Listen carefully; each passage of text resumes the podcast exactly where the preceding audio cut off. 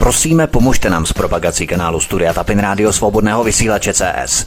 Pokud se vám tento nebo jiné pořady na tomto kanále líbí, klikněte na vaší obrazovce na tlačítko s nápisem Sdílet a vyberte sociální síť, na kterou pořad sdílíte. Jde o pouhých pár desítek sekund vašeho času. Děkujeme. Příjemný, krásný, dobrý večer, dámy a pánové, milí posluchači od mikrofonu svobodného vysílače nebo na našich podcastech, případně na kanále Odisí vás zdraví vítek, přeju vám krásný pondělní večer. Dnes tady přivítám komentátorku Janu Markovou po měsíci nebo více než po měsíci, že Janě? Ahoj.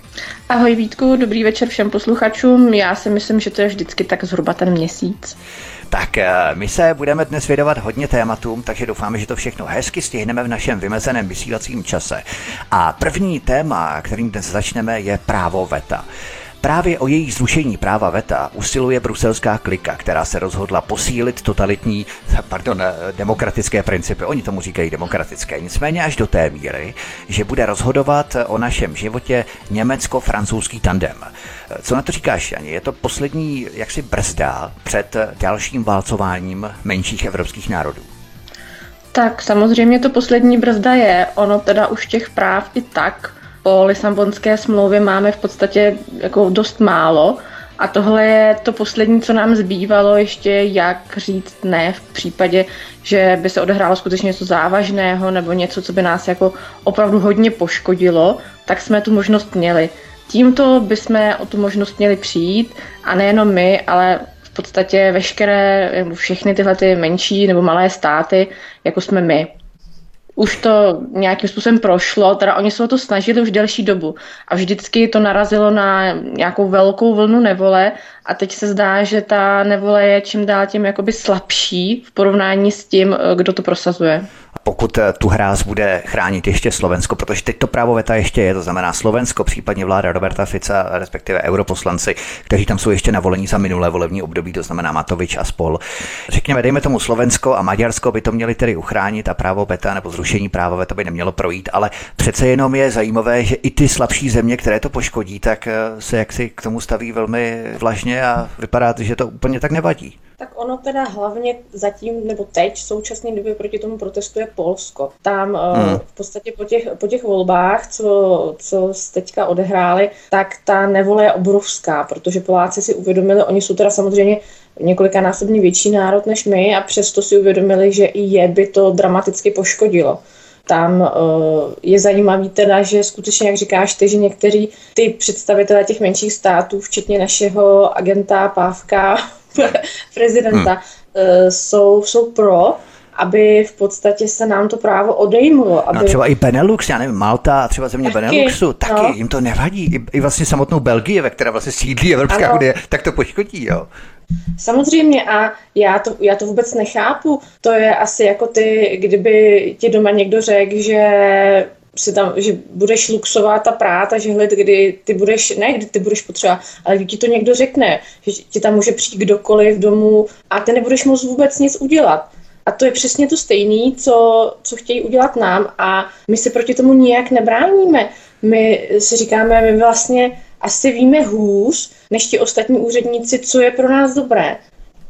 To je zajímavé, že se tak... vždycky politici vzdávají svých kompetencí a jsou vždycky tak neskonale šťastní, když někdo rozhoduje za ně a ideálně tady v zahraničí, než aby tu odpovědnost měli převzít oni sami za náš národ, za naší zemi. Nicméně Přesně předtím, tak? ještě než půjdeš prát a půjdeš luxovat, tam je ještě důležité to, že zrušení práva VETA to je jenom jeden bod z toho celého seznamu, ale jako správní globalisté, kteří nenechají proklouznout jedinou příležitost mezi prsty, chtějí předat i další kompetence nebo pravomoce bruselské klice. Jaké kompetence to jsou tedy kromě toho práva VETA?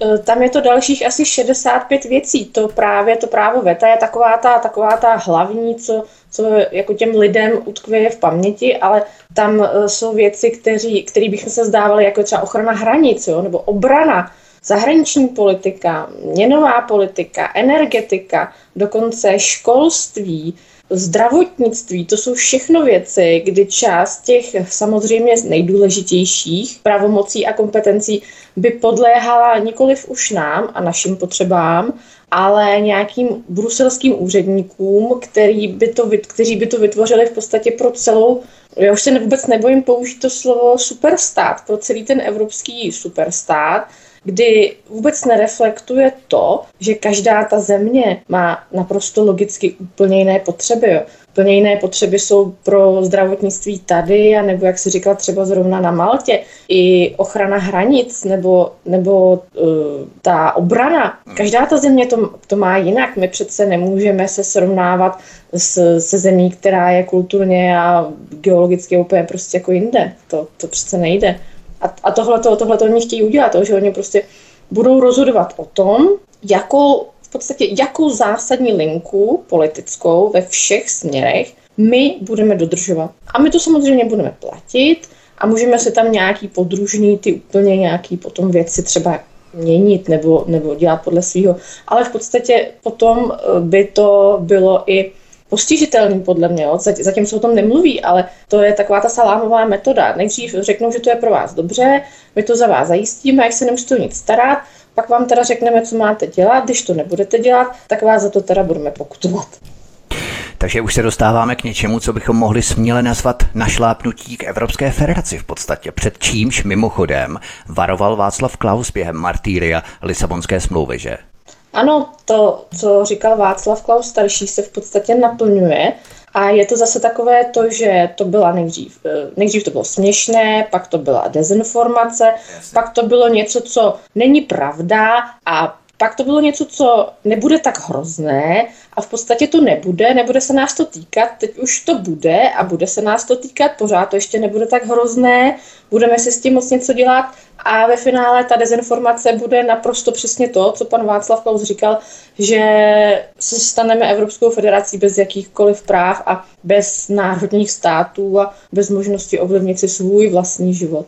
Takže ty řeči o transformaci Evropské uhnie jako pokračování třetí říše, tentokrát čtvrté říše, mají už konkrétní obrysy. Bruselská klika bude postupně zasahovat a řídit všechno, na co si vzpomenou nebo budou chtít eh, od průmyslu přes školství, zdravotnictví, dopravu, jak jsme řešili, což ostatně vidíme už dnes a, a tak dále, že? Mně třeba přijde, eh, ono se to zdá jako podružné, ale třeba to školství, to mi přijde strašně, strašně nebezpečná věc, Protože co dělají všechny totalitní režimy, nebo co dělají všechny totalitní ideologie? No prostě indoktrinují si tu mladou generaci, kterou si přetvoří k obrazu svému, v podstatě ji postaví proti jejím rodičům a udělají si z ní, že, udělají si z ní takové to, takové to svoje vojsko, kdy po vzoru Pavíka Morozova potom budou udávat svoje rodiče a v podstatě jim, oni jim tu generaci ukradnou. Jo? To, tomu nejenom těm rodičům, ale tomu celému národnímu státu. Takže třeba to školství to vidím, to vidím hodně nebezpečný. Teď už třeba já čas od času se podívám i na českou televizi, když do toho takhle teďka zamotám tohle. A tam ta indoktrinace, to už normálně jede. Tam jsou třeba pořady pro děti, pro školky a tam máš LGTB propagandu jako vyšitou. Takže tohle všechno si myslím, že je jako opravdu nebezpečný a my potom se tomu nebudeme smět bránit, jo? my nebudeme moc říct, hele, my tohle to prostě nechceme v těch školách mít, tam nechceme mít ty neziskovky. A to už taky tady bylo, to už uh, taky se pomaličku vždycky, oni to tak jako nadhodí to téma, když je to proti tomu jako velká nevole, tak zase jako počká a za další, za další třeba nějaký časový období to zkusí znovu. A to je, samý, to je to samé třeba i s tou armádou, kdy to už tady taky bylo, že v podstatě Německo mělo mít přístup 呃。Svých ozbrojených složek na naše území v případě něčeho. Jo? Já už teď nevím přesně, jak čeho to bylo, ale, ale něčeho. A teďka v podstatě my bychom se vzdali armády národně jako takové, protože tam se uvažuje o vytvoření evropské armády. Takže tam už bychom to my vůbec neřídili. Vůbec. To znamená, že my platíme závazky vůči armádě na to, jak pořád chtějí, aby se zvyšovala no. v rámci DPH, že jo, nebo hrubého národního produktu a tak dále, ano. tak platíme na NATO a ještě bychom platili na armádu Evropské unie a v podstatě my ano. bychom tu armádu neměli ve své gesci. Takže za co bojovali naši dědové nejen za druhé světové války, ale celé národní obrození, české národní obrození, skupiny staročechů, mladočechů, kteří v podstatě vzkříšili českou kulturu, jazyk, umění, literaturu, divadlo. Všechno se v podstatě vrací do doby poněmčeného národa, dnes ještě jako levné no pracovní síly. Jako by se vracela historie, že? Když si Přesně. to tak uvědomujeme. Přesně tak, protože tohle, co je když si to řekneme na rovinu, co je Evropská unie? No, Evropská unie jsou její nejsilnější státy a nejsilnější ekonomiky. To je Německo a potom za ním Francie. Ale to Německo je, to je prostě, to je prostě stěžejní. A tady bychom v podstatě veškerý tyhle ty pravomoce předali sice teoreticky do Bruselu, ale prakticky hmm. do Německa a do Francie, s tím, že v nějakých ještě v nějakých ještě situacích by se možná bralo v úvahu nějaký ty původní, původní zakládající státy té Evropské unie. No a oni by samozřejmě jednali ve svém zájmu, v německém, ve francouzském, nikoli v našem. Třeba v tom průmyslu, jak ty říkáš, tam pracovní síla, tak tam je to naprosto viditelné. To už se děje, to už, ta, to už tady je a tohle by bylo ještě, ještě horší. A když teďka vezmeme třeba energetiku a Německo a její průšvih s jejich zavíranýma elektrárnama, s jejich větrníkama, s tímhletím vším, tak oni by prostě mohli říct, hele, vy nám to tady budete sanovat, protože v rámci Evropské unie, takzvaně celkově, vždycky nějaký ten stát bude doplácet, doplácet na výpadky jiného státu. No a protože my ty elektrárny máme a Německo si je zavřelo, tak my bychom, my bychom dopláceli na Německo. Sice by to bylo teda v rámci toho, že by nám řekli, že to je jako unijní a nějaká unijní pravidla, ale nebylo by to nic jiného, než že Jasně. my bychom dělali podporu německému průmyslu. A už to teda děláme. Tak, ještě budeme ten Temlin rozšiřovat, i Dukovany rozšiřovat, to znamená, že ještě více v podstatě budeme energetickou základnou pro Německo a další státy, jako je třeba Rakousko. A to si představ, že někteří pseudovlastenci pořád drillují dokola tu obehranou desku o reformování Evropské unie, ne zevnitř, ale jako jakékoliv celkové reformaci Evropské unie. To je vážně opravdu bizár a už se nemůžu dočkat na ty všechny keci příští rok, až si budou omlouvat jejich kandidaturu do ano. tohoto bruselského spolku. Eh, je tohle ještě vůbec možné reformovat, myslím tím, eh, tím pronárodním směrem?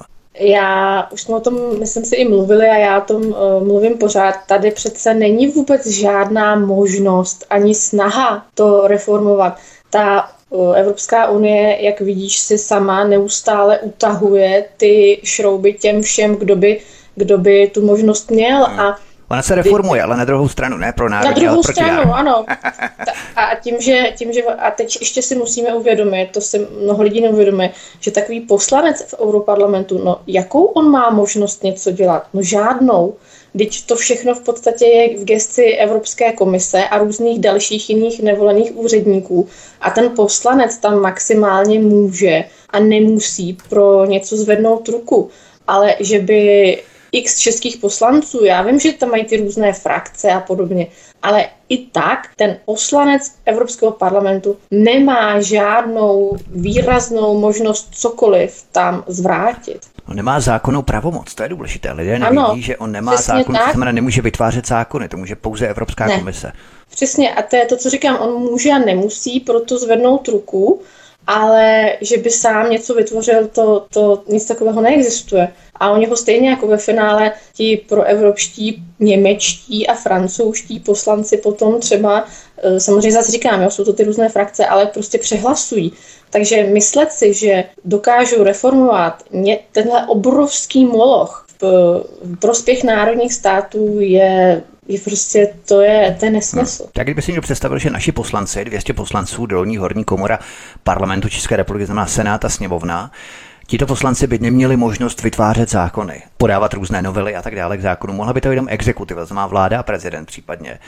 Ano. Prezident tady nesmysl, že jo, to nikdy není, ale vláda, dejme tomu, by to mohla dělat. Pouze vláda, ale poslanci by nemohli vytvářet zákony. Pouze by schvalovali nebo odmítali, případně se zdrželi hlasování k tomu, co by vydala vláda, exekutiva, ale legislativa, jako dolní horní komora, tak by vlastně nemohli vytvářet zákony. A to je úplně stejný princip, jako je v rámci Evropské unie. Na to, že ještě tam nejsou žádní vládní poslanci, tam je jenom Evropská komise, to znamená 27 nevolených, nikým nevolených úředníků. Tak, tak tak přesně tak, jo. A to, to se, ono se to moc neříká, aby eh, v tom nikdo nezačal moc šťourat a eh, lidi nad tím nezačali moc přemýšlet. Ale jak říkám, jako jo, nechat se zvolit do Evropského parlamentu s tím, že ho zreformuje, to je hodně, řekněme, naivní. Ještě se podívejme na to české panoptikum, které s tímto zrušením práva VETA a dalšími legislativními pravomocemi, které bychom odevzdávali do Bruselu, souhlasí, přestože nás to maximálně poškodí. Danuše Nerudová, komunistický rozvědčík na hradě, samozřejmě odčeštěná a europeizovaná Věra Jourová nemůže zůstat pozadu. No. Takže sledujeme i ty figury, které nás chtějí o tuto poslední brzdu před bruselským válcem připravit. Ano, třeba ta paní Nerudová, jo, to, to mi přijde mm, já nevím, eh, ona taky kandidovala na prezidentku, takže my jsme v podstatě tady měli, máme prezidenta, měli jsme kandidátku na prezidentku a oba dva tito hmm. lidé nás v podstatě chtějí zbavit toho, jak ty jsi říkal, za co, za co ti naši předkové bojovali, za co ti naši předci prostě umírali. A nejvtipnější je, že teď jsme v podstatě měli výročí založení Českosloven, samostatného československého státu a tihle lidé se vůbec nestydí tam jako jít k pomníkům, pokládat věnce a dělat se na tom PR a fotit se na Facebook e, jako před, před hroby lidí, kteří umírali za to, co oni nám chtějí teďka vzít. By se Masaryk divil, že?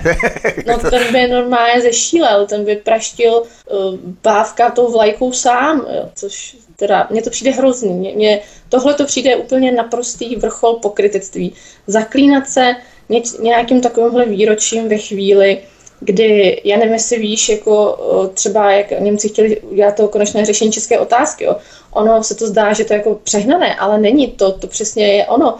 Oni nás v podstatě chtěli jako národ nám diktovat, že jo, uzavření vysokých škol, jako školství, hmm. tohle to všechno, ty ozbrojené složky, policii, oni z nás chtěli skutečně udělat tu levnou pracovní sílu, my jsme jako neměli být nic jiného, a tady podle toho my taky nemáme být nic jiného. My si nemáme mít možnost rozhodovat o tom, koho si sem pustíme, o svých vlastních hranicích, o tom, jak nás bude bránit naše armáda, nebo co bude naše armáda dělat, kdo jí bude mít, to už tady totiž bylo. My jsme už před pár lety, tady byly nějaké snahy, že velitelství naší armády by bylo v Německu. Jo, jako zase to bylo dezinformace a bylo to směšné a nebyla to pravda a nic takového se nikdy nestane. No vidíš, a zase už je to tady. Všechny ty dezinformace, to je vždycky jen otázka tak, času. Otázka času. Stejně je to ale takové zajímavé, když se to hodí, tak Brusel vyzvává cosi o respektování práv menšin, jak se nesmějí poškozovat menšiny, jak se musíme ano. klanět před různými mikroskopickými menšinami, tak to ano, když se to hodí, jo? ale když se to nehodí, tak se najednou můžou pošlapávat malé menšinové státy. Tam už najednou bude rozhodovat ta většina a menšina ať drží ústa právě protože je menšina. Vidíme to pokrytectví a dichotomie, že v podstatě, když se to hodí, tak menšiny šopou nohama a musí držet ústa. Ano, a to já si dokonce si myslím, že to řekl pan prezident Pavel. A to je zase, Evropská unie strašně touží potom, aby se rozšířila o další státy. A většinou jsou to teda státy menší a chudší. A v zájmu toho, aby tyhle ty malé státy neblokovaly a neničily zájem těch velkých států, tak přece nemůžou mít právo veta. Takže my si, my si teda ty malé státy tam vezmeme, ale zároveň všem ostatním, kteří, kteří tam už jsou, vezmeme to právo veta, protože co kdyby ty noví náhodou měli nějaký blbý prostě smýšlení a chtěli nám něco překazit. Takže uh, oni se teda samozřejmě opět se zaklínají Ukrajinou a konfliktem s Ruskem, že některé státy, jako třeba Maďarsko, si chce zachovat určitou, určitou spolupráci s Ruskem a přece to nemůžou kazit celé té Evropské unii a ta unie nemůže blokovat svoji pomoc Ukrajině jenom kvůli nějakým Maďarům. Takže Přece to je nepochopitelné a my musíme to právo veta vzít všem, protože tady jasně vidíte, jak je to škodlivé, že jeden stát kvůli svým národním hodnotám hodlá zničit filozofii nebo cíle celé Evropské unie. Takže malé státy budou jako stafáž těch velkých, v podstatě jenom jako dotvoření ano. nějakého si celku, ale nebudou mít v podstatě žádné právo eh, s ničím nesouhlasit. Jenom na závěr tohoto tématu ocituji jeden komentář, bylo to na sociálních sítích, myslím, že na Facebooku právě, který podle mě přesně vystihuje tu situaci. Ještě před Hadrákem jeden můj kolega, ročník 35, vzpomínal na odsun Němců v pohraničí. Jak Němka hrozila, my se vrátíme. A je to tady. Tento komentář přesně vystihuje tu situaci, že když nás nedostali vojensky, tak nás dostanou ekonomicky. A v podstatě to je přesně to vyvčené ještě poza těch hranic, jak odsunovali ty Němce, jak říká, my se vrátíme. je to tady. Já jsem ho, myslím, že jsem ho četla taky a ta, přesně to jsem si říkala, no a je to tady, ano. Takhle, takhle to je. Na další téma se podíváme po písničce, kterou si právě teď zahrajeme, abychom to tak trošku oddělili, odpočinuli si od těch témat. Takže my si zahrajeme písničku od mikrofonu svobodného vysílače nebo na kanále Odisí vás zdraví Vítek spolu s komentátorkou Janou Markovou. Příjemný večer, dobrý poslech. Od mikrofonu svobodného vysílače nebo na kanále Odisí vás zdraví Vítek spolu s námi nás naším dnešním večerním vysíláním provází komentátorka Jana Marková. V dalším tématu v Německu ještě zůstaneme. Zatímco také Němci chtějí rozválcovat střední a východní Evropu zrušením právem veta, Německo zase pro změnu válcuje migrace. Není to tak trochu, až řekl bych, karmická záležitost? Já si spíš myslím, že to je záležitost takové té německé povahy a, a důslednosti, když oni, kdy oni, když se pro něco rozhodnou, tak to, tak to prostě uskuteční, bez ohledu na to, jaká je to kravina když to teda řeknu takhle expresivně. A. Takže oni se rozhodli, že se, že se otevřou migraci, nebo někdo za ně, jako třeba paní Merkel, a já si myslím, že to jako bylo víc lidí samozřejmě, se rozhodli, že teda se otevřou té migraci a podle mě to zpočátku vůbec nemělo žádné nějaké takové jako bohulibé, bohulibé jako myšlenky. Já si myslím, že oni prostě chtěli zase tu levnou pracovní sílu. A tenkrát ji viděli v Turecku, jako v Turkách. Hmm. Takže, takže se tam vzali a nějakým způsobem se tam prostě eh, dostala do povědomí ta myšlenka, že migrace je dobrá, tudíž my ji budeme podporovat a to, že se to potom jako zvrhlo do, nějak, do nějakého takového toho uh, jako horšího módu, tak to oni podle mě už jako nejsou tak nějak jako ne, nereflektovali. Jo? Oni prostě pořád teda, když je to dobré, když to jednou někdo řekl, když je to prostě nařízeno našim vůdcem, tak, tak v tom budeme pokračovat až do posledního migranta nebo Němce. My jsme na tohle všechno samozřejmě upozorňovali už od roku 2015 i dříve. Ano. Všichni jsme byli šovinisti, extrémisti, rasisti a xenofobové a teď na naše slova dochází. A v podstatě z Berlína se stává nové pásmo gazy, že? Tak nejenom z Berlína, ono je to i už jako v těch menších městech, teď, teď jsme to viděli, to bylo napříč Německem těmi, těmi většími, těmi většími většími městy. A e, podle mě tahle ta situace, co je mezi Izraelem a Palestinou, tak to, bylo, tak to už byla jen taková ta e, takové, takový ten lakmusový papírek toho všeho. Ono by se to stalo. Oni, oni by ty protesty, oni, ono by hmm. se to prostě stalo. Palestina je tak trošku očpuntovala, řekněme, Ano, přesně, přesně tak. Ta, ta očpuntovala to, co tam už jakoby delší dobu bublá, protože ono je to, ono je to logické. To, vždycky to začne nenápadně a plíživě a proto mě hrozně rozčiluje to, že argument všech těch sluníčkářů tady v Čechách vždycky je, ale vždyť tu skoro žádní nejsou. A je jedno, jestli to muslimové, nebo jestli to nějaký Afričani, nebo prostě Afgánci, to je jedno. Vždyť tu skoro žádní nejsou tak kde vidíte ty problémy? No, nevidíme je, protože právě protože tady zatím žádní nejsou, že jo? Kdyby tady byly, tak by ty problémy byly logicky, jako jsou všude jinde na světě. Jako nikde to nefunguje, nikde. To je zajímavé, ale vlastně tu retoriku a tu argumentaci, že ještě tady žádní nejsou, to v podstatě by mohli používat všichni koronahysterici, kteří ještě ten koronavirus nedostali. To znamená, že se nemusí ani vakcinovat, nemusí se ani očkovat, protože ještě to přece nedostali. Ještě u nich no, žádný ano. virus není. No, ještě mi tu ne, ne, neklepal na dveře, takže ještě tu není. Jasně, jasně. Není v tom ale tak trochu kus historie, jak jsi zmínila ty Turky, protože víme, jak se Německo za první světové války spojilo právě s Osmanskou říší, tedy mm-hmm. s mhm. Turky, aby bojovali za svoji záchranu a zachování svých říší, v podstatě Rakouska, Uherska, Osmanské říše, které se naopak američané ze zámoří chystali rozdrolit, aby zlikvidovali velkou konkurenci v Evropě a postupně si upevňovali eh, ten svůj mocenský monopol ve světě.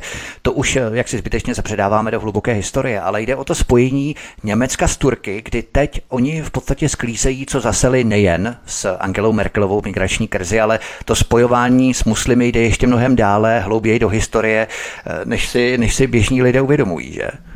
Ano, tak to je, akorát, že zase těch Turků je v tom Německu už eh, strašně moc. A já jsem teďka viděla poslední nějaké, nějaké videa, kdy turecký prezident byl, mluvil na obrovském schromáždění Turků na podporu třeba Palestiny. A teď si představ, že když, když byly minulé volby, vlastně prezidentské, kolik těch 100 tisíců Turků v Německu, nebo tam jsou vlastně miliony, ale kolik těch Turků vlastně tam na těch náměstích vyjadřovalo podporu svému prezidentovi. A oni tam volali půjdeme za tebou nebo něco takového, jako si náš, ty jsi náš prezident, my půjdeme vždycky za tebou. Tak Rakousko, a Německo a nevím si Holandsko, tam jsou tři největší turecké menšiny v Evropě, že? Vlastně. No a teď si představ, že vlastně ti Němci, kteří jsou aktuálně samozřejmě, na, nebo samozřejmě prostě na straně, na straně Izraele, tam mají ty miliony těch Turků a jejich prezident, samozřejmě není německý prezident, ale ten turecký, a oni to vůbec nezastírají, a teď najednou oni říkají, no tak my stojíme za tebou, Erdoane. A, a budeme za tebe dýchat a budeme tady v tom Německu prosazovat tvoji politiku, ne německou politiku.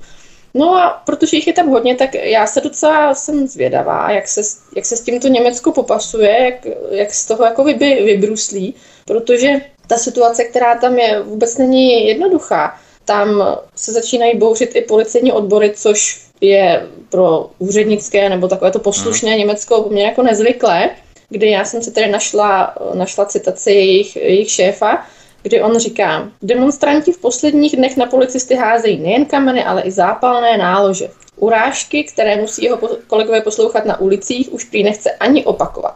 Pachatelé dávají jasně najevo, co si myslí o našem, tedy německém, společenském řádu a jeho představitelích. No nic. Vysmívají se našemu ústavnímu státu, pohrdají a opovrhují jim. Toleranci považují za slabost. No, tak to je překvapení, že jo, to jako jsme nevěděli to, nikdo ne. z nás neříkal, ne, to, ne. to jsme se dozvěděli až teď, teď konečně s těma zápalnýma lahvema, který ve Francii lítají už několik měsíců, tak teď jsme se to dozvěděli teda v Německu. Když tady vlastně hovoříš úplně o všem, o té celé policii, o v podstatě jejich pohrdání naším společenským řádem, naší společností, opovržením námi jako lidmi, naším civilizačním systémem a okruhem a tak dále, všechny ty věci, tak když hovoříme speciálně tedy o Německu, tak právě na jeho příkladě se dostáváme na samotnou dřeň té stupidní liberální rétoriky ustupování. Ono se i říká, rozumnější ustoupí, jenže ta gentlemanská pravidla musí dodržovat obě strany, ale když jeden toho zneužívá, tak to schéma se začne vyklánět, vychylovat stále na tu jednu stranu. A jednoho dne zjistíme, že už není kam ustupovat, že? Že už nemáme kam jít, ale když teda už jsme začali tou historií, tak my si musíme uvědomit, že naše křesťanská filozofie a kultura je v podstatě založená na úplně opačných principech, než je ta muslimská. To, jak si říkal ty, že pro nás jsou určité věci cnost, tak eh, v té jejich kultuře to je naopak. Tam, tam je to slabost, tam ukazuješ svoji sílu a dominanci úplně jinými způsoby, než nějakými tady humanitními gesty, jak, jako, to má, jako to má ta křesťanská kultura. Takže my v tomhle tom eh, se nemůžeme vůbec, jako my to vůbec nemůžeme, nemůžeme srovnávat. Tady, když eh, ty moudřejší ustoupí, ano, ty třeba jakoby s nějakým nadhledem ustoupíš, tak dejme tomu další člověk žijící v naší kultuře si řekne, hm, to je frajer, ten prostě tomu to není zapotřebí, ten prostě je nad věcí, ten si je sám sebou tak jistý. Ale v té jejich kultuře to tak není. Tam to berou jako slabost. Tam to berou, tam to berou přesně tak, tam to berou jako slabost a to znamená, aha, takže on mi ustoupil teďka, takže v tom případě já to zkusím víc, protože co kdyby mi zase ustoupil? A když mi zase ustoupíme, tak oni zase zkusí víc. Jo, to prostě, já neříkám, že to je dobře nebo špatně, ale tak to, tak to prostě je. A my si pořád myslíme, že budou, jednat, že budou jednat a jednají podle našich pravidel, ale tak to není. Oni na svojí kultuře, na svých hodnotách lpí mnohem víc, než my na těch našich. A to je taky třeba si uvědomit. My v podstatě nějakým sebedestruktivním způsobem neustále popíráme sami sebe, svoje práva, svoje, svoje vlastně práva i povinnosti, to, co, to, co my, to, co, na, to, co vlastně, na, na čem ta naše společnost stojí, my když tohle to ztratíme, tak, tak skončíme. Tady, to byla právě ta různá přirovnání, že ti přerušuju, já se omlouvám, ale to byla právě ta různá přirovnání, kdy oni si v podstatě zatahují celou svoji kulturu, jazyk, zvyklosti, ano. mentalitu uvažování právě sem k nám do Evropy. V podstatě přenášejí celou tu svoji zemi, enklávu té své země k nám do Evropy. Je to něco podobného, jako když naši migranti, ať to byl rok 38, 48, 68, když migrovali do zahraničí, tak taky nezakládali všude komunistické buňky ve Francii, ve Španělsku, na západě, v Holandsku, jo, nebo ve Skandinávii, v Austrálii, v Kanadě, v Americe. Nikde nezakládali komunistické komunistické buňky nikde nehorovaly proto, aby lidé vstoupili do KSČM a tak dále. Jo? Zatímco tady je to úplně přesně naopak. No jasně, proč si myslíš, že se vytvářejí ty různé no-go zóny, kam už nemůžou ani policisté, ani zdravotníci pořádně, jako třeba v té Francii, proč zakládají svoje už od školek? Proč mají svoje školky a školy? Proč mají svoje kulturní centra? Proč mají všechno? Oni si skutečně tu svoji kulturu chtějí vzít sebou. Zatímco my, když někam, dejme tomu, emigrujeme, nebo prostě jdeme, tak se snažíme asimilovat a přizpůsobit se té kultuře země, do které jdeme. Ale oni to nechtějí, ale oni se tím ani netají a my jsme tak neuvěřitelně hloupí, že my pořád si říkáme, no ale to je super obohacení, my tady vlastně budeme mít jakoby takovou velkou škálu těch kultur, protože oni obohatí tu naši, no to je blbost, jako oni nechtějí naši kulturu obohatit. Jako. Nechtějí a oni vědí přesně ten princip a znají ten princip eh, vytváření a utváření osobnosti už od útlého formativního dětského věku, 4, 5, 6 let a výše, kdy dítě, pokud si zvykne na nějaký režim, na nějaký systém, tak potom si to samozřejmě už podprahově archetypálně přenese do dospělého věku. Ty hodnoty už se jen tak nedají změnit. A to je přesně ono, co oni chápou, tu indoktrinaci a propagandu v těch školách, na co my jsme rezignovali. Možná my, ano, jak si, ale globalisté to velmi dobře vědí, že ovlivňování dětí, jak jsme už o tom hovořili, indoktrinace dětí je tím nejlepším způsobem, jak si vychovat novou generaci, která bude chválit a velebit náš systém. A oni tohle velmi dobře vědí a přesně na to oni cílí. Proto oni mají vlastně ten svůj školský systém, svůj. A to je zajímavé, tady to nikomu nevadí. Ano, já, jako já jim to nezazlívám, to není jejich chyba. Oni prostě dělají jenom to, co bychom měli dělat i my. My bychom si měli chránit svoji kulturu, my bychom si měli chránit svoje tradice, ale my děláme úplný opak. My říkáme, ježíš, ty jejich jsou tak bezvá, že vlastně my bychom se jim mohli přizpůsobit, protože Teď to je, to je hrozně cool, my vlastně ty naše ani nechceme a to jsou takový ty, a teďka mě úplně vždycky se můžu zmítnout, když někdo řekne zaprdění Čecháčci, ale jako ti zaprdění Čecháčci byli v době první republiky nejvýznamnějším, jako jedním z, nej, jedním z nejvýznamnějších států a Evropy. To, co, to, co se stalo potom, uh, tak, tak jako jo, jako my tady, my tady máme na co navazovat, nebo my bychom měli, ale my sami sebe hrozně schazujeme tady v tomto. Proč? Oni, my jsme byli v podstatě nejvýznamnějším, ale bylo to jenom proto, že američané chtěli rozdrolovat právě ty konkurenční velké říše, co jednalo o Německo, Rakousko, pardon, Rakouskou Hersko, a ať se jednalo o Osmanskou říši a tak dále, tak to v podstatě bylo rozdrolené do těch malinkatých státečků a jedním z těch malinkatých státečků, kterému navíc dali do vínku ještě právě to naše bohatství, tak to jsme byli my, bylo to Polsko, bylo to, byly to další státy, které se rozdrolily eh, z těch říší, které byly dříve velkým konkurentem právě, jo. Ale to už zbytečně zapředáváme do historie. V podstatě to nebyla úplně naše zásluha, že bychom my si vydobili to naše prvenství v té Evropě, že bychom byli tak šikovní. Ano, byli jsme samozřejmě, ale bylo to části způsobené i s tím, že tím vlasteneckým kladivem rozdrolit to říšské uskupení, nebo to uskupení těch říší, jo, jak bych to řekl. Ale ono je v podstatě hezké a tak jako moderní hlásat, že jsme ti chytřejší a proto ustoupíme, abychom se vrátili k tomu ustupování, jenomže celá řada říší v historii, včetně té římské, když se bavíme o těch říších, ukázali nám všem, co se stane, když se ustupuje nájezdnickým kmenům, které začnou vyspělejší zemi rozebírat jako kobylky. A to právě vidíme teď přímo přenos. No, to tě normálně tě přejedou, že jo? A je to, je to, stačí, jak říkáš, podívat se do historie, vždycky je to tak, ta civilizovanější, eh, jak to říct, taková humanitnější, ano, humanitnější společnost, tam s tím samozřejmě souvisí i to potlačování té růz, toho, třeba, toho mužského prvku třeba v té populaci, to je taky taková zajímavá věc, kdy to se to vidíme dnes, na dnešním západě úplně v přímém přenosu, kdy prostě z těch takzvaných, jakoby, nebo z těch chlapů se prostě dělá něco mezi holčičkou, fluidním pohlavím a nevím čím vším.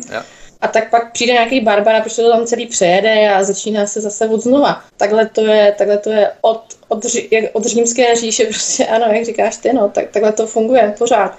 A my se pořád vážíme, že to jako změníme a že teď to teda bude jako jinak. No, nebude. Takže jak si říkala, anebo si to někde psala, nebo si to říkala, teď nevím, od jednotlivců, kteří se chovají umírněně, protože oni vidí, že jsou v té menšině, takže se ještě umírněně chovat musí. To přechází ano. k ulicím, pak k celým čtvrtím a nakonec do měst. Ostatně kdysi velká britská říše, když se bavím o těch říších, to pořád mm-hmm. vracíme jako k motivu, tak britská říše, nad kterou slunce nikdy nezapadalo, to také dostává v plné palbě, že? Londýnský starosta pákistánského původu Sády Khan a další muslimové v zastupitelstvech nespočtu měst v Británii a obrovská komunita, která překresluje tu původní britskou demografickou mapu, že? To je ten no, já jsem, no já jsem teďka člověče někde, to bylo v Británii a já nevím, jestli to byl zrovna ten londýnský starosta, nevím, nějaký starosta, muslimský starosta nějakého města, si stěžoval na to, že je tam moc bělochů jako v tom městě. A to samé ve Francii, v podstatě ve všech západních dekadencích, řekněme ne demokracích a dekadencích, kde to postupně se stává ten týž způsob a třeba i v Holandsku, ve Skandinávii, v Dánsku, v Německu, prostě úplně ve všech, kam se podíváš, tak vlastně zjistíš, že tam máš obrovské uh, muslimské komunity, které postupně překreslují mm. tu demografickou mapu původních obyvatel. A to třeba, to můžeš klidně začít uh, přímo v tom Bruselu, jo? A takhle to je, že jo, ty, ty tam vlastně těch, a to jedno je to muslimský migrant, nebo jakýkoliv, prostě jakákoliv cizí kultura ti přijde někam, tak samozřejmě, když jich je tam málo, tak oni prostě se snaží nějakým způsobem splynout s tím okolím, pak, pak uh, začnou vytvářet právě tu svoji komunitu, to znamená, začnou bydlet v jednom domě a ti lidé, co bydlí v tom domě, ti původní obyvatelé, a to nemusí zrovna v tu dobu být něco úplně jako vyloženě jakoby, jakoby špatného, ale je to prostě jiná kultura. To stačí, že ty potřebuješ ráno v pět hodin vstávat a oni v pět hodin začínají slavit, jo. A prostě žijí no, úplně jiný život. hulákat muezín, ne slavit. No. prostě úplně žijí, žijí, jiný život, jsou jinak nastavení, tak ty si řekneš, no dobrý, tak já se prostě přestěhuju z toho baráku o čtyři ulice dál, tak tam je zase klid. No a tím samozřejmě, jak těch lidí je potom víc, tak se stěhuješ z té ulice, že jo, pak najednou se vytvoří celá ta čtvrť.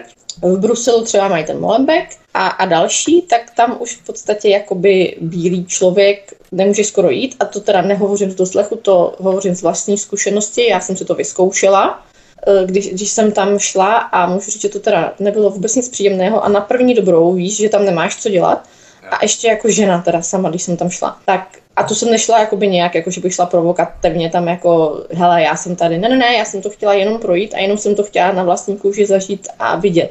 A nakonec jsem to teda vyřešila tak, že jsem se vrátila, vzala jsem si kolo a chtěla jsem to projet jakoby na kole. Protože skutečně tam cítí, že tam nejsi vítán a, a nevidíš tam, nevidíš tam, uh, nevidíš tam ty jakoby bělochy, když, když to takhle řeknu. A projela jsi to, nebo si vzala bazuku k tomu, nebo projela jsi to po já jsem, já jsem, se potom, já jsem se potom vrátila pro auto. Jo.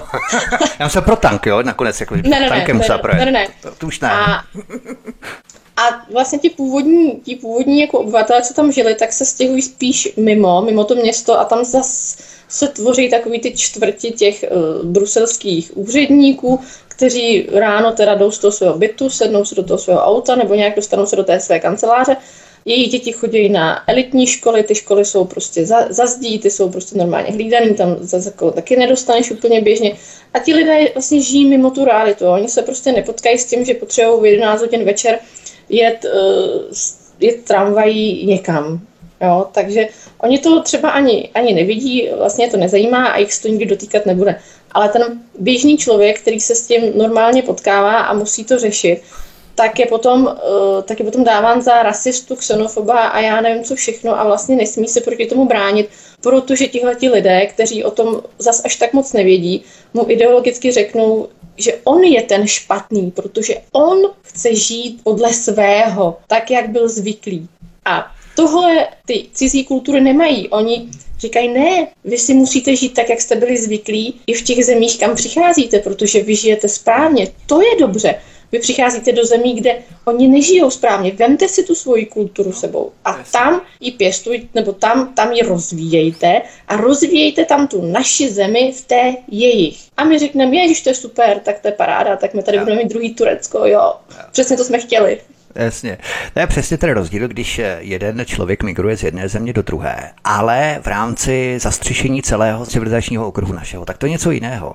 A nevím, mm-hmm. Španěl, Španěl, když migruje do Česka nebo do Skandinávie, do Itálie, to je úplně jedno, jo? ale když někdo migruje z toho jiného civilizačního okruhu, tak to je ten problém, že vlastně tam se přenáší kompletní kultura, nejenom nějaké zvyky, jo, někdo slaví jinak Vánoce a narozeniny a tak dále. To jsou podřadnosti, ale tady v podstatě přicházíme už k tomu, že se přináší absolutně jiná kultura, mentalita, úplně všechno vlastně postavené na hlavu.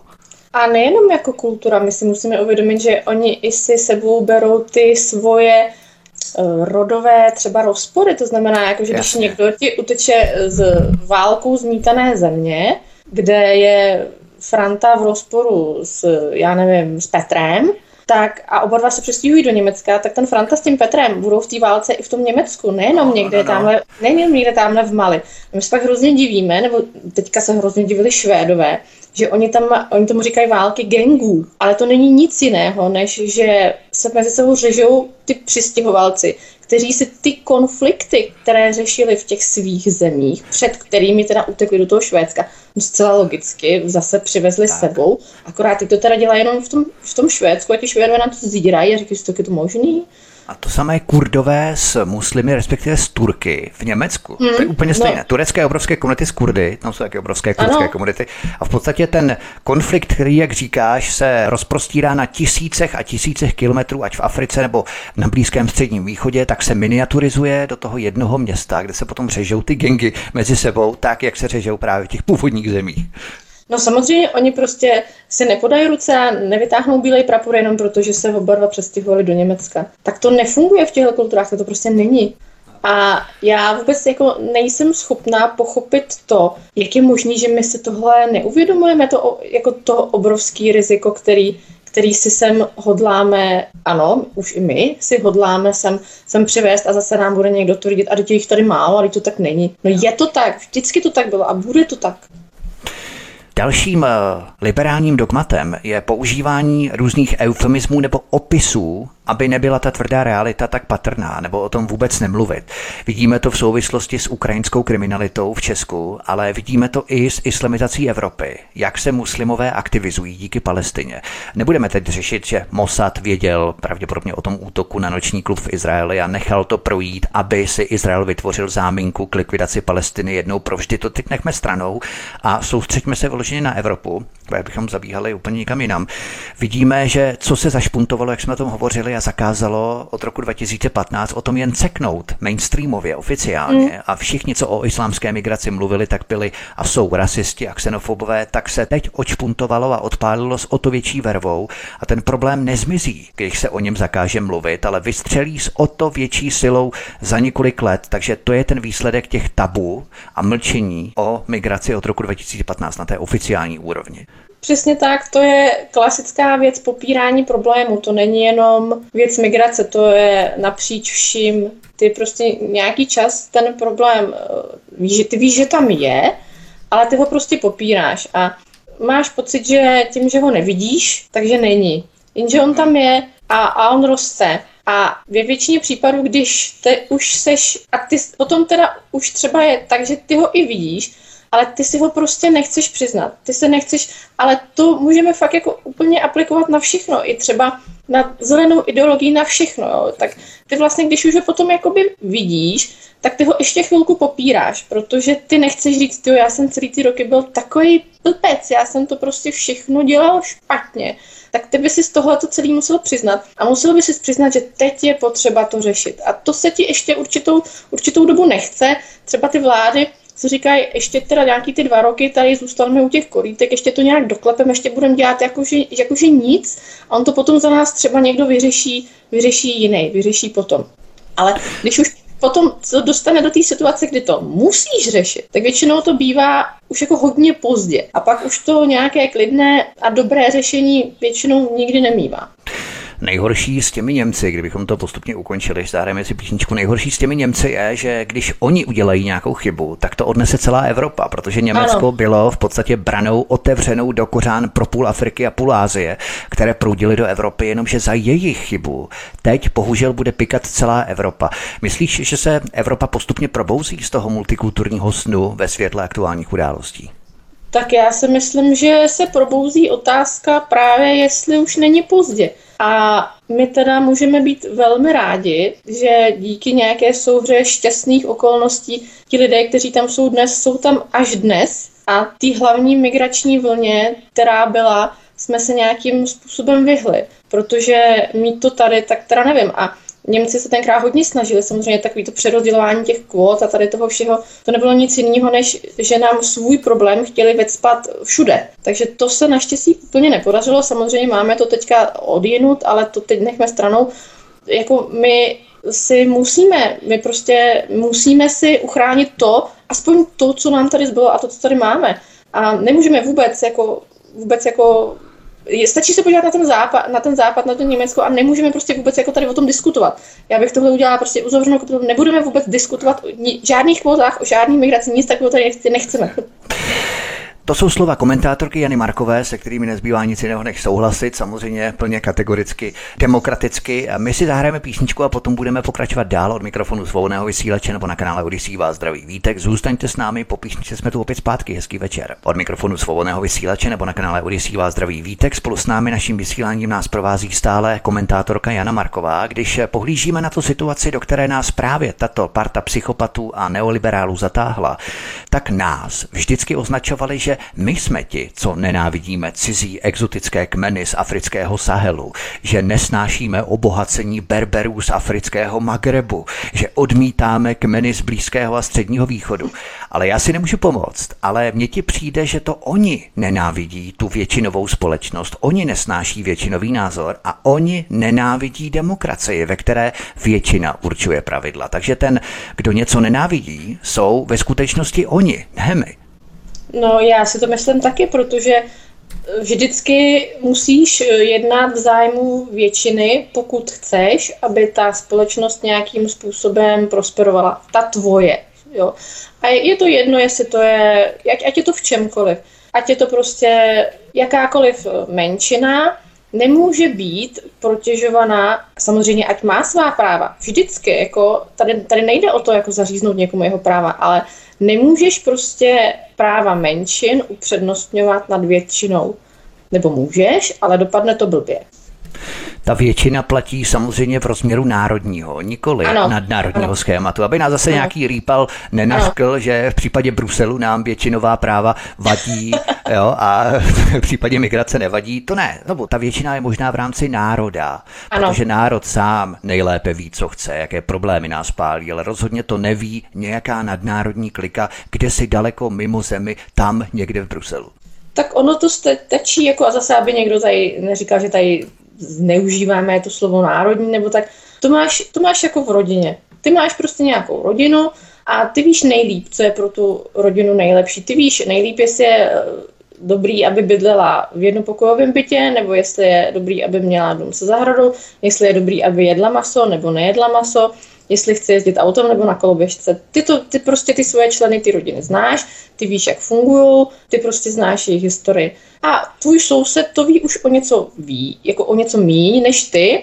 ale pořád ještě jako, ještě jako se jako potkáváte a mluvíte spolu. Ale v Chomutově nebo v Ústí už ten člověk jako úplně neví, co je pro tvoji rodinu dobrý na Jižní Moravě. A takhle, to, takhle jo, takhle já bych to prostě přirovnala tady k tomu. Ty se nejdřív musíš postarat o tu svoji rodinu, musíš vidět, co je pro ně v pořádku a musíš chtít, aby se měla dobře, aby nějakým způsobem prosperovala, fungovala a nejenom teď, ale i do budoucna. Hmm. A to jsi povinný zajistit, nebo to by si měl být povinný zajistit, protože pokud to neuděláš, tak se ti ta rodina rozpadne a nebudeš mít nic. Takhle přesně to funguje s tím státem. A takhle to funguje v rámci atomárního rozebírání, nebo řekněme destrukce té rodiny i v oblasti školství, kdy jsou děti ano. přeučované na úplně jiné hodnoty, než co mají ti jejich rodiče. To už bychom se zabíhali úplně někam jinam a hmm. velmi podrobností, ale ten stát a ten systém si je velmi dobře vědom, že musí vychovat tu novou generaci dětí, stejně jako si to uvědomují i muslimové, kteří právě proto mají svoje školství, ano. aby jim ten systém nezasahoval do jejich hodnot a pravomocí nad těmi dětmi, což vlastně oni velmi dobře vědí a my to bohužel nevíme a necháváme si naše děti převychovávat tím systémem na té atomární úrovni rozevírání a destrukce těch rodin, právě jak se hovořilo o těch rodinách. Ale není to takové zvláštní, abychom to téma postupně ukončovali, že v podstatě menšinová partička neoliberálů byla hromadně podporovaná masovými sdělovacími prostředky a politiky, že vlastně ten menšinový průřez podporující migraci nekopíroval to většinové stanovisko té společnosti. Jaký myslíš, že byl ten pravý motiv mass médií a hlavně politiků, že podporovali takovou masovou migraci? Nedělali to jenom z dlouhé chvíle oni navíc věděli, že byli v té menšině, ale něco tím sledovali. Tak ono těch věcí, těch aspektů může být víc. Jednou, jedním z nich je třeba to, že e, tou migrací ty si můžeš získat volební hlasy. Ono to sice tady vypadá jako, že ne, že těch lidí je pár, ale ono to tak úplně marginální není. Třeba, jak už vidíme třeba v té Anglii nebo tak, nebo i v tom, i v tom Německu, tak v podstatě ty si tím, že si pozveš x tisíc, desítek tisíc prostě lidí, kterým nabídneš něco, tak oni tě samozřejmě logicky budou podporovat, protože nebudou podporovat toho, kdo říká, že to je špatný, my je tady nechceme, že budou podporovat toho, kdo říká, no to je super, jako pojďte se, my vás tady o vás o všechny postaráme, my vám tady prostě nabídneme práci, nabídneme vám tady bydlení, já nevím, co, kde si, co si. Tak a ono to potom není vůbec zanedbatelné. Další věc je, že na spoustu uh, těchto těch organ, nebo těchto těch, na, je navázaná spousta právě organizací, jako jsou různé neziskovky a ty potom si z toho dělají obrovský biznes. Ono se to taky nezdá. Ale v celoevropském měřítku je migrační biznes, to tam tečou prostě miliardy. A ti lidé už potom jsou závislí na tom, aby, aby, aby to pokračovalo, aby to, aby to jakoby nepřestalo, protože oni by vlastně přišli o své živobytí. A těch lidí jako není zanedbatelné množství. Teď si veme jenom, kolik třeba tady České republice se teďka, uh, nechci přiživuje, no prostě zabývá třeba tou migrační vlnou z Ukrajiny. Když si založíš nějakou neziskovku, která bude vydělávat na tom, že budeš učit mm, teď řeknu třeba Mongola, čes, Mongoly česky, no tak nebudeš chtít, aby sem přestali Mongolové jezdit, protože ty bys přišel o ten svůj biznis. A já si myslím, že to je provázané až i klidně na ty státní úředníky, protože teď si vím, že spousta těch neziskovek je placená i státem, nebo ne placená, ale podporovaná. A to všechno prostě souvisí se vším. Tím se v podstatě dostáváme k tomu, na co dlouhodobě upozorňuji ve svých analýzách. Samoživitelné agenty, já tomu říkám samoživitelné mm-hmm. agendy.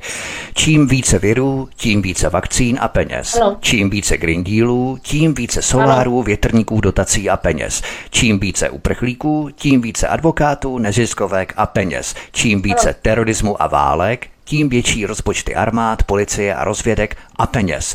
Samoživitelné agendy, které se sami jaksi cyklí pořád dokola a sami živí. A to je vlastně ten účel těch všech agent, které nikdy neodumřou, právě proto, že se sami navzájem živí a všichni vlastně z toho mají benefit a všechny zainteresované strany z toho mají, které se angažují v tom, že tak samozřejmě z toho mají biznis a vysoký biznis. No já bych neřekla, že se živí sami, a živíme je my živíme my nedobrovolně, ještě jsme za to popotahování, oni jenom uh, sami si to živobytí zprostředkovávají. Víš, jakože oni prostě hmm. si ten biznes mezi sebou předávají, ale jako, jako platíme to ve, ve většině případů my všichni. všichni. To jak si legitimizujeme to tím eh, mlčením, řekněme. Ano, Jo, že, že a oni vlastně nám ještě za to dávají kartáč, že my jsme vlastně ti špatní, kteří, kteří to vlastně nechtějí. Takže, takže my to jako teda, my to jako teda, všichni jako lidé to teda, jako většinová společnost to zaplatí a kdyby to náhodou nechtěla platit, tak oni udělají ten narrativ, že my jsme špatní. To znamená, my ještě vlastně radostně to musíme dělat, tak, až, aby, aby jsme náhodou nebyli ti špatní. Ještě se pozastavme na principem, já tomu říkám princip otrávené studny. Politici, a je jedno jestli národní nebo z Bruselu, ale politici vyrobí problém migrace. 8 let s otevřenou náručí, vítají celou Afriku, Ázii, hurá, všichni do Evropy, jo, mm-hmm. fajn. A když nám to přeroste přes hlavu, tak se ti stejní politici tváří jako spasitelé, kteří řeší problém. Takže oni nejprve vyrobí ten problém a pak se tváří jako řešitelé. Jenomže oni nejsou řešiteli problému, ale skutečnými tvůrci problému. A takto politici vlastně pracují. Nejprve vyrobí problém a pak se tváří jako ti zachránci. Mm-hmm. Je krize, pojďme ji řešit. Přitom oni tu krizi vyrobili a způsobili.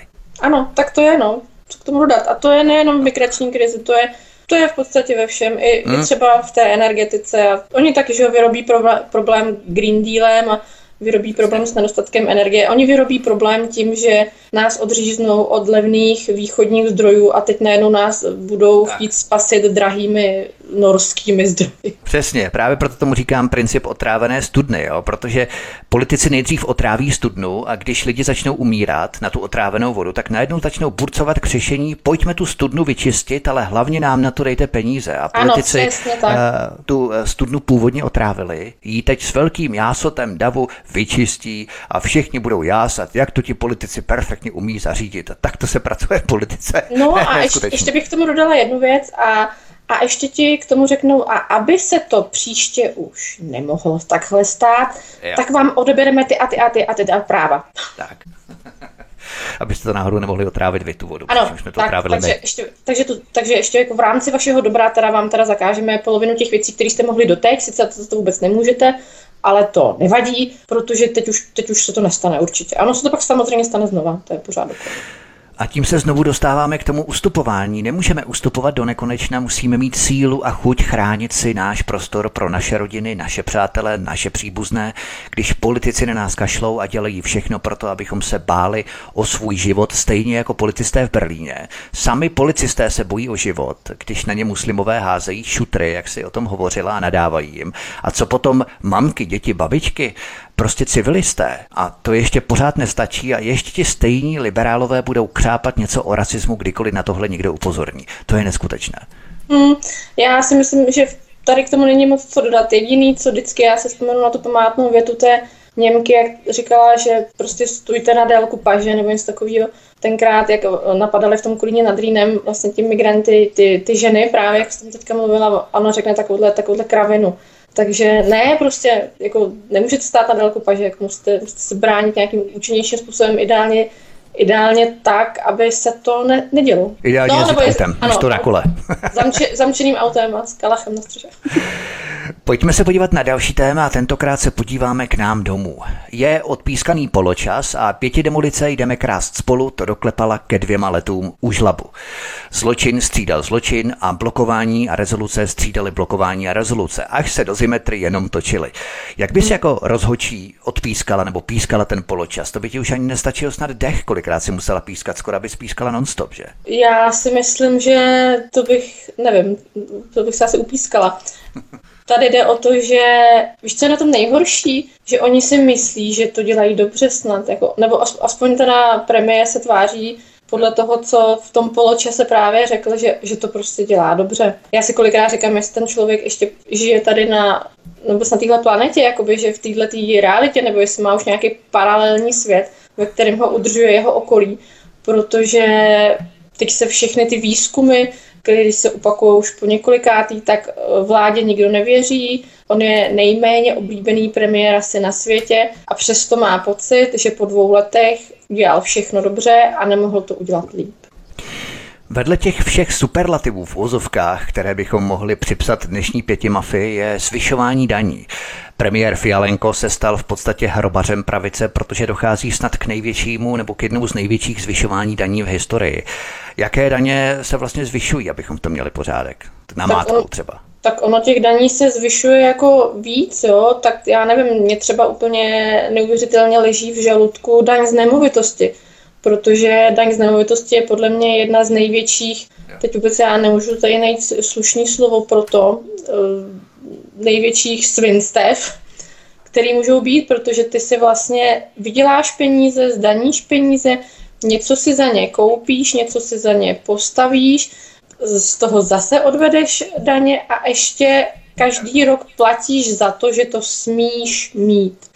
A oni teďka tím, že to zvýší, tak, se, tak to vypadá, že to je něco jako tisícovka sem, tisícovka tam, ale to přece vůbec není pravda. To není jenom, že budeš platit za svůj byt o pětistovku navíc. Zaprvé to je teda o někdy až 80, možná i 100%, nevím, 80 určitě v některých místech, což je sice třeba v případě nějaké zahrádky nebo bytu není zas tak, není zas tak strašné, ale už je to mnohdy likvidační třeba v prostorech, která, které ty někomu pronajímáš třeba pro podnikání. Protože tím, že mu zvýšíš o 100% nebo o 80% daň z nemovitosti, tak už to není tisíci koruna. To už jsou tisíce, mnohdy desetitisíce. A tohle to všechno zase zdraží služby. Takže my tady nějaký, nebo služby, cokoliv, jako co se tam jakoby děje, že? Takže to se promítne do všeho, úplně i do podnájmu. Promít... Jestli třeba i lidé, kteří nevlastní nic, jsou podnájmu, tak si myslí, že se jich to nedotkne. A taky dotkne, no, protože ten no, majitel samozřejmě. to promítne do té ceny toho nájmu. Ano, jo? ten majitel to promítne, ten majitel to promítne do té ceny a zase už tady roztáčíme takový ten, takový ten kolotoč, kdy ty peníze nezůstávají mezi lidmi, protože aby ti, aby ti ekonomika fungovala, tak musíš mít mezi lidmi peníze a ti lidé ty peníze musí utrácet. Jinak to, jinak to prostě nefunguje. A my jsme se dostali do fáze, kdy kdysi dávno pravicová ODS ty peníze lidem z oběhu bere a rve je do státu, kde je přerozděluje na nesmyslný, nefunkční věci. To, co se ztrácí mimo různě teď, jak jsem mluvil o těch dozemetrech a podobných místech, to vůbec jako nechci teďka řešit. Ale jako z té pravicovosti, z té myšlenky ODS nezbylo vůbec nic a to, že Fiala slíbil, že nebude zvyšovat daně, zvýšil daň i na pitomou kojeneckou vodu. A teďka tvrdí, že vlastně to nebylo zvyšování daní, není zvyšování daní, protože v celkovém zvyšování daní to zvyšování není. A takovýhle podobný keci, to je, to je prostě to je výsměch všem lidem, kteří volili ODS a já se teda jako divím, že ještě pořád existují nějaký voliči ODS, protože to nebyl podvod na nás, kteří jsme jim nevěřili. To je podvod na ně, kteří jim věřili. Ti by měli být ti, kteří půjdou za tím Fialou a začnou na něj ječet to jsou takové keci, že já si myslím, že oni nemohou mít ten žádné poradce už, ale to jí musí vytvářet ty odpovědi umělá inteligence, protože mě občas AI tak blbě odpovídá GPT nebo Bing a nějaká umělá inteligence, když se jí něco ptám, tak obvykle mi takto blbě třeba odpoví, tak to je něco podobného, jako odpovídají ti politici. Jo. Není to zvyšování, je to jenom započtení do té ceny ve výsledku a prostě takové no. ty kličkování, jo, to, to ten, ten může no, vymyslet jako, normální člověk. Jo. No v tomhle tom byl úplně vynikající eh, pan ministr Blažek, že jo, když eh, vlastně on řekl tu svoji větu, že nenazval bych to, že to je lhaní spíš říkal něco, co nemohl udělat. Já myslím, že řekne, že to je pozdržení pravdy, třeba odhalání. Jo. John Pablo, to je kapitola sama o sobě. Nicméně daň z příjmů firem a části fyzických osob, ano. daň z nemovitostí, z odvodu živnostníků na sociální pojištění. Není to ale zajímavé, že podnikatelská třída, která vždycky tvrdě lobuje za své zájmy, tak naprosto mlčí, respektive nechává se zadupat a nemá žádnou ostrou rétoriku nebo společnou lobby. Teď právě podnikatelé jsou na tom bytí minimálně stejně jako ostatní, ne? Že podnikatelé mlčí. Asi tedy nevšímám, že by tvrdě kritizovali vládu. No, podnikatelé a střední třída jako taková. Já jsem teďka četla nějaký článek, že už i část takzvané té střední třídy začíná být ne střední třída, ale ta, jakoby ta chudá, jo, chučí. No, a já, já, toho, já tohle osobně nechápu a mě, já si říkám, že to je snad nějaký ten princip, ty vařený žáby, nebo proč se tihle, tihle lidé přicházejí o práci, tihle ti lidé přicházejí o to, co vlastně od nějakého toho 89. 90. roku, eh, co tady budovali, co tady, tady krachují firmy a mně přišlo úplně takové symptomatické, jsem viděla, byla to nějaká známá mlékárna, nebo, nebo myslím, že to byla mlékárna, a po desítkách let vlastně musela skončit, byla velmi, velmi známá, byla to rodinná farma a oni ještě tu fialovou vládu omlouvali, že ta za to přece nemůže, že za to můžou drahé energie a že jim přece nemůžou... těch drahých energií.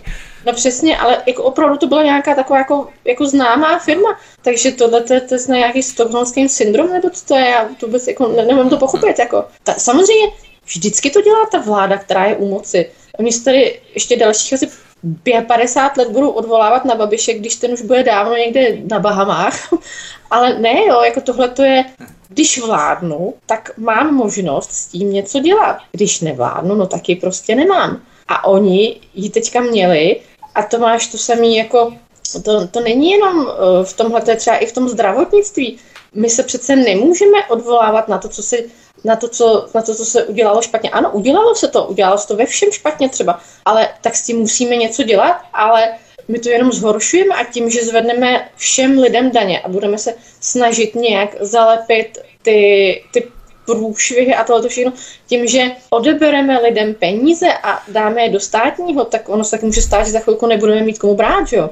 Že už prostě ty lidi ty peníze mít nebudou. A to vidíme na poklesu maloobchodních tržeb a na poklesu, já si myslím, že každý člověk ti řekne, že se chová spotřebitelsky jinak, než třeba před dvěma lety. A pokud ty peníze nebudeme točit, tak z nich ty daně ve finále mít nebudeme a nevyždímáme z toho víc za, ani kdyby se, já nevím, jsme se zbláznili. Není pořád ještě bizarnější, jak se pěti mafie stále točí na té rétorice antibabiš a že je tohle no vlastně to jediné, co je spojuje. Válka na Ukrajině a antibabiš. To by se dalo schrnout do jejich společného volebního programu v podstatě. No, to je asi taky jediný společný, který mají. To mě, včera jsem zrovna četla o tom, že bude spolu kandidovat společně i, i do eurovoleb. Ano, takže... to bychom měli zmínit, jsme se bavili té Evropské unii, ano. To, by, to, by, to, bychom, to bychom měli, protože to je, to je bizárek blázen. No, antibabiš, no, tak já nevím, tak ještě třeba za pět let to bude znova, může za všechno špatný, tak může za spoustu špatného.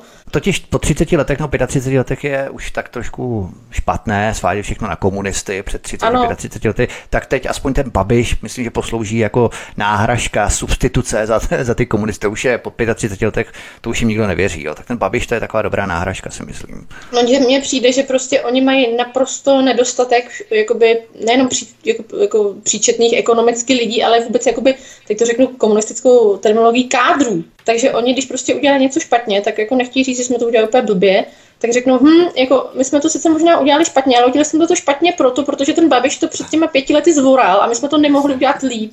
Takže eh, to není taková ta sebevědomá politika, kdy si stojíš za tím, co děláš a víš hlavně, co chceš dělat. Mně přijde, že oni nevědí, co dělat, to tak jako různě lepí a zkouší a když to nevíde, tak to svedou na Babiše, protože to vlastně líp udělat nešlo.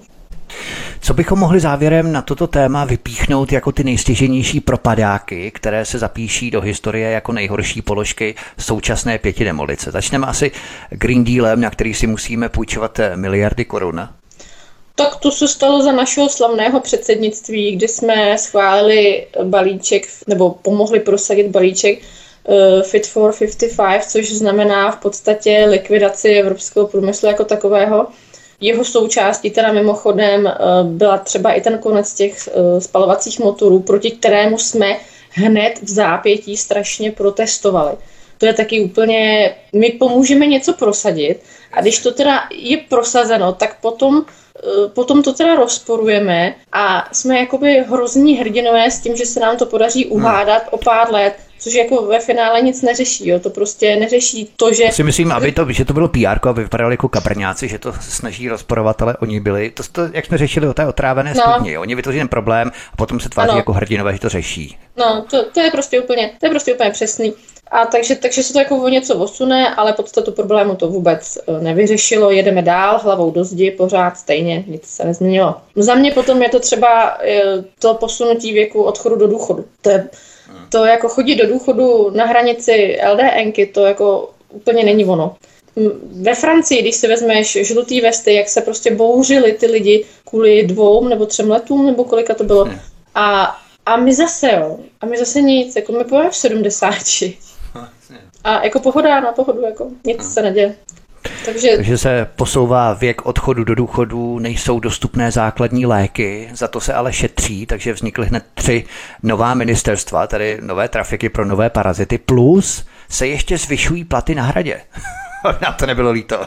No ne, ano, ano, na hradě a nejenom na hradě, třeba já nevím, teďka v české televizi se ten nový ředitel uh, nový ředitel taky se předal, ale tam jde o ty léky třeba, jak se, jako mně přijde úplně zase jako další hrozná věc, že ministr zdravotnictví ti řekne, hm, tak některé léky už prostě nebudou, tak se s tím smyšte. Tak si, tak si sežíte náhradu, ale ono to není tak jednoduché. Já mám třeba teďka známého, on má velmi specifický lék a ten lék on potřebuje a není. A není za něj náhrada. Takže co má dělat? A jak to, že tyhle ty léky nej... A oni říkají, a to není napříč Evropou, no to neky není pravda. Ty léky, na... ne, to některý ano, ale ta situace takhle, takhle tristní strašně je, jako, je hlavně u nás. Minulý, já nevím, před 14 dny jsem viděla nějaký post Markéty Pekarové, kdy ona si fotila paletu s penicilínem tím, že jako hurá, my máme penicilín, jako paletu tady pro Českou republiku. Oni k tomu přijdou, oni přijdou jak ty spasitelé, kteří konečně nabídnou vysvobození tomu národu, že konečně zajistí ten penicilín, jako kdyby to byla nějaká svátost pomalu. Tomu to je úplný standard už no, za přesně. socialismu. Jo, a oni to dělají, jako když to přinesou tomu národu něco, nějakou obětinu neskutečného charakteru. A jakože jsou strašně jako dobrý, jakože to jako no. se jim to jako povedlo. Mě to člověče, mě to připomíná Severní Koreu. No, jasně. Teď úplně jsem se vybavila toho Kim Jong-una, jak uh, tomu vyhladovělému plazícímu se národu tam hodí čtyři rohlíky na, na, celou, na, celou tu, na celé to město. A říká, a teď jsem vám přivezl jídlo. A co dál, abychom to zavřeli úhrnem půl bilionu za zbraně a hlavně letadla. Myslím, že vyjmenovávat všechno, nevyšli bychom se do dnešního pořadu, ale to je tak asi poslední položka, kterou bychom vypíchli. Půl bilionu, až se nás čítá za, za stíhačky, za zbraně. No, tak já třeba, aby jsme to trošku odlehčili na závěr, tak, tak bych vzala třeba ty stíhačky, kdy za prvé teda to, že jsou předražený, to víme všichni. To, že pro ně nemáme infrastrukturu, to víme taky, takže oni nám je teda sice možná, my je zaplatíme, oni nám je možná vyrobí, asi nám je i vyrobí. Někde tam budou buď to stát, anebo budou vyrobeny jenom virtuálně, a my se do té doby budeme muset pro ně připravit letiště, protože ty éra tady nemají kde přistát. A teď se tě jen tak... Ještě další dotyčné náklady ještě. No, no samozřejmě. A já se tě teďka úplně jako na závěr jako zeptám. Eh, ty si pro ně teda vybuduješ super jako letiště, budeš teda mít ty stíhačky a, a tak. A když budeš nepřítel, co uděláš jako první? Co zničíš? No, když, na to, když budeš nějakou útočit? Ještě ani nezlétnou a už vlastně nebudou mít to letiště. Tak. A máš Super. tady půl bilionu. Jo, jo. A místo tam máš díru. Tak, tak, tak. My si zahrajeme písničku a potom vstoupíme do poslední kratší části našeho vysílání. Naším hostem je stále komentátorka Jana Marková, od mikrofonová zdraví Vítek. Písnička je před námi a po ní pokračujeme. Zůstaňte s námi hezký večer. Od mikrofonu svobodného vysílače nebo na kanále Odisí vás zdraví Vítek. Spolu s námi nás vysíláním provází komentátorka Jana Marková. Podívejme se v rychlosti ještě na poplatky České televizi. Ty se mají nejen zvyšovat, ale ještě je chtějí uvalit jako skrytou daň na každý mobil a každý počítač, protože bychom se mohli dívat na televizi.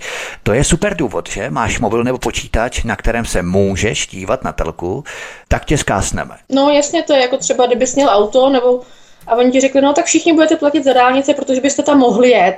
I když jako teda nechcete a nikdy nepojedete, to nevadí, ale mohli byste. Takže tohle to mi připomíná, to je, to je prostě, ty platíš za něco, co nejenom, že co nechceš, ale co ani víš, že to prostě nikdy nebudeš používat, jak tě k tomu vůbec může někdo nutit a zaklínat se tím, že je to potřeba.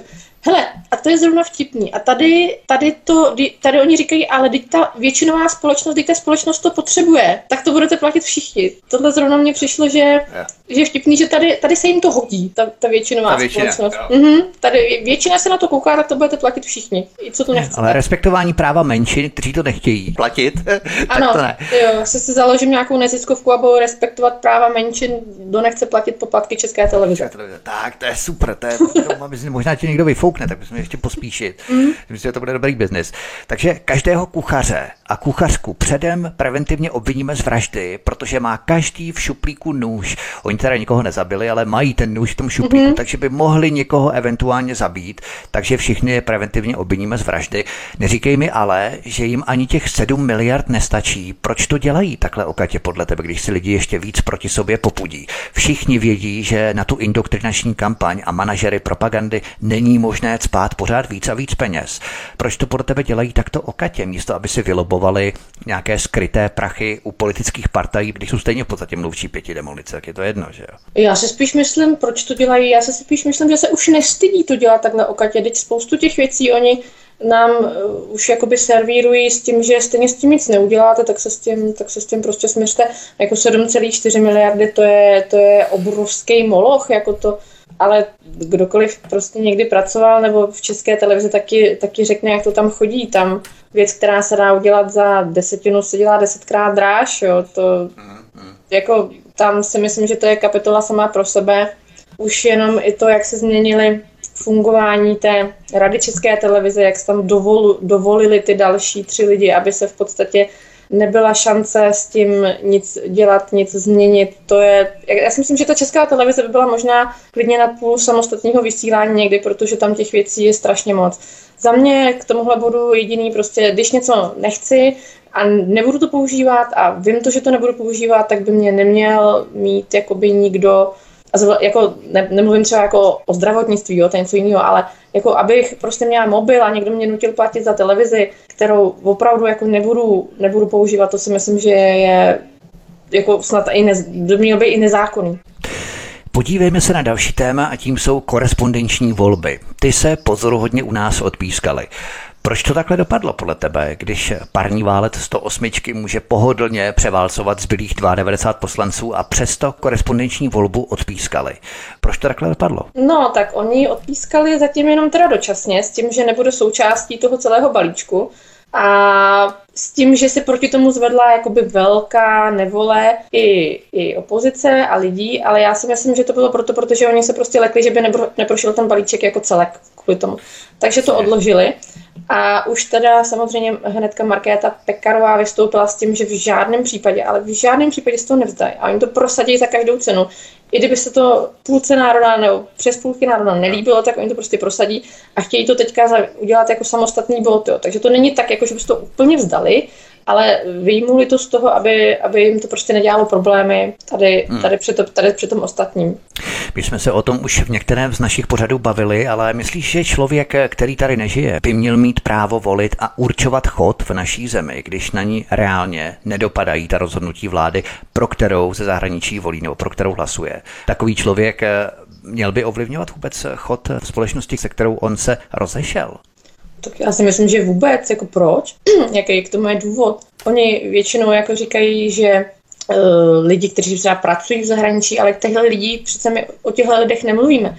My mluvíme o lidech, kteří se rozhodli, že už tady nechtějí žít, nechtějí s touhletou republikou spojovat svůj osud, osud svých dětí, svoji práci, nechtějí zde odvádět daně, což myslím, že je taky důležitá věc a nechtějí zde tu společnost rozvíjet a pomáhat jí. Tak proč by tu měli mít právo volit? Já to nechápu. A už vůbec teda jako nechápu eh, to, proč by nějaký člověk, který žije na Floridě, měl ovlivňovat to, jestli já budu nebo nebudu mít kotel na dřevo. Prostě nechceš tady žít, nechceš tady pracovat, nechceš tady odvádět daně, fajn, tak tady ale nebudeš ani volit. Nebudeš ovlivňovat život v téhle zemi, protože tu nechceš, nechceš být a nechceš nést důsledky svého rozhodnutí.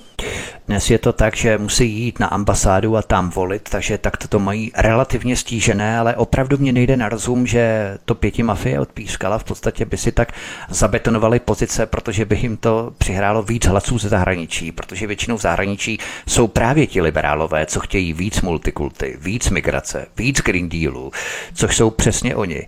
Nicméně eh, je to úplně něco podobného, jako jsme se bavili o těch Turcích v Německu. Je. Hmm. Turci volí Erdoana v Německu a nestotožňují se s německou vládou. A to je právě ten problém. Ano, a tady to bylo krásně větřá při volbách na Slovensku, kdy lidi, kteří vlastně volili ze zahraničí, nebo Slováci, kteří žijí v zahraničí, hlasovali naprosto jinak, ale jako úplně radikálně jinak než zbytek Slovenska. Tam uh, vlastně tu druhou stranu, to progresivné Slovensko, celkově volilo necelých 18% Slováků, ale těch v zahraničí žijících Slováků to bylo skoro 62%.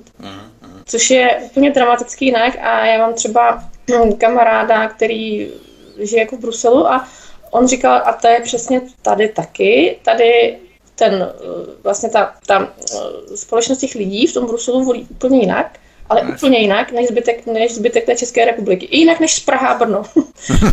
Dramaticky. Jo, takže jako ty lidi, já mám pocit, že oni mají takový pocit, že uh, jsou něco víc, oni že vědí lépe, co je pro nás dobré z toho zahraničí a že se potřebují identifikovat právě s tím evropanstvím, s tím jak to říct, jakoby s, tí, s tím... S tím kosmopolitstvím. S tím, ano, a jo, jo, jo, přesně, jo. S, tím, s tím kosmopolitstvím, že my jsme tím malí a, a idioti a vlastně nevíme, jo. co je pro nás tady dobrý a, a oni, oni nám to poučí. teda tady nadiktují. Oni nás poučí. Ano, oni nám to tady, oni nám to tady milostivě, no vůbec prostě. Ne, nežiješ tady, nechceš tady být, tak si, to je to samé jako já, ne, nebo ještě jako říkají, že v podstatě tady mají třeba nějaký vazby na minulost, nějaký kořeny, nějaký majetky, no a co? Jako, rozumíš? No a co? To je jako já, když bych si koupila ve Francii půl zámku, řekla, hele, já tady chci mít volební právo, protože já prostě chci rozhodovat, co se s tím zámkem tady budu dělat. Tak, my jsme chtěli ještě okomentovat eh, mnohem více to Slovensko šíře, ale už nemáme na to čas, takže pojďme se věnovat poslednímu tématu, které tady máme na agendě v rámci dnešního pořadu. A tím je konec uhlí v Čechách. Jsem tak pracovně nazval konec uhlí v Čechách. Eh, zmínili jsme to už několikrát Green Deal a tohle je další návaznost. Myslíš, že se jim implementace těch Green Dealů u nás zas tak až úplně nedaří, protože vláda už několikrát odložila konec uhelných elektráren u nás v České republice? No, tak ona si je může odkládat, jak chce. Otázka je, co s tím udělá, co s tím udělá realita. Já si myslím, že to je další věc, ve který oni se plácejí jak vosa na bombónu, protože tady je evidentní, že nám ta energie bude chybět, protože třeba uhlí, jako výroba z uhlí, tady pokrývá nějakých 45% domácí, domácí spotřeby energie, což je jako hodně.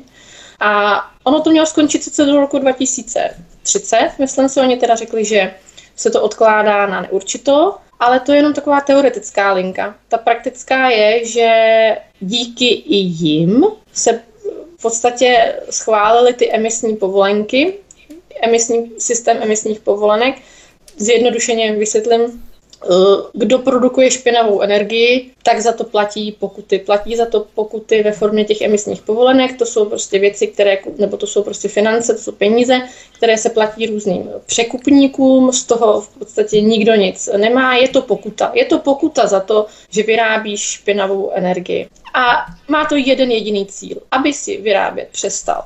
To znamená, že teďka ty emisní povolenky pro ty naše uhelné elektrárny budou tak drahý, že ani na těm našim uhelným elektrárnám, může se to stát už za dva roky, se nebude vyplácet tu elektřinu vyrábět. Takže to, že Fiala říká, že to odloží na neurčito, jedna věc, ale to, že to může taky za dva roky skončit, i díky tomu, že se nikdo nepostavil proti tomu systému těch emisních povolenek, to je věc druhá. Takže konec uhelných elektráren nebude způsobený nedostatkem uhlí, vyčerpáním ne. těch ložisek, anebo že politici ne. řeknou v Bruselu, tak uhelné elektrárny zavřete, ne, ne, ale ne. zase rozjebáváním v podobě bruselské kliky, která na fosilní paliva uvalí stále vyšší ceny emisních povolenek. Takže emisní povolenky budou vlastně tou záminkou, proč vlastně ty uhelné elektrárny skončí. Oni prostě na to nebudou mít peníze. Ano, oni na to, prostě ta energie, oni budou platit tak veliké ty pokud jinak uhlí my máme dost, hmm. tak bychom se vystačili ještě na 100 let s uhlím tady. Přesně, no, právě. Oni řeknou, zastavíte ty elektrárny, jo, oni to takhle šikovně dělají, to je právě, jo, oni nás dotlačí k tomu, že vlastně budeme muset zavřít, protože to nebudeme mít peníze. Oni řeknou, zastavte je, jo, protože to by bylo přece diktátorské, že autoritativní, totalitní, to oni neudělají. Oni nás k tomu takto rafinovaně dotlačí, že nebudeme mít peníze a proto je budeme muset zavřít.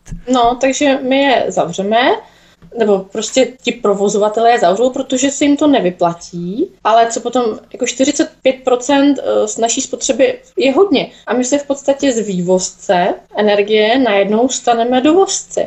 A z těch našich špinavých emisních povolenek se budou platit nějaký větrníky v Německu, protože ty budou, ty budou čistá energie.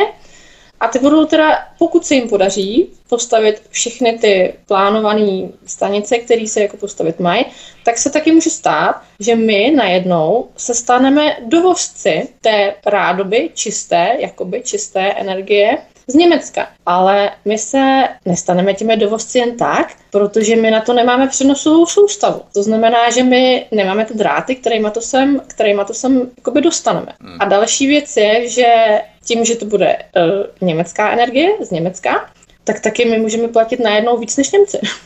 protože, protože prostě my budeme mít nedostatek a Němci nadbytek.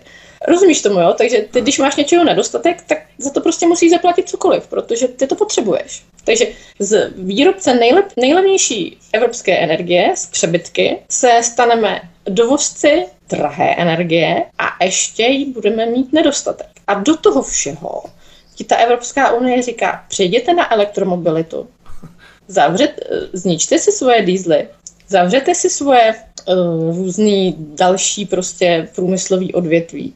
Plaťte si clo za, za hliník a za tyhle, ty, za tyhle ty suroviny.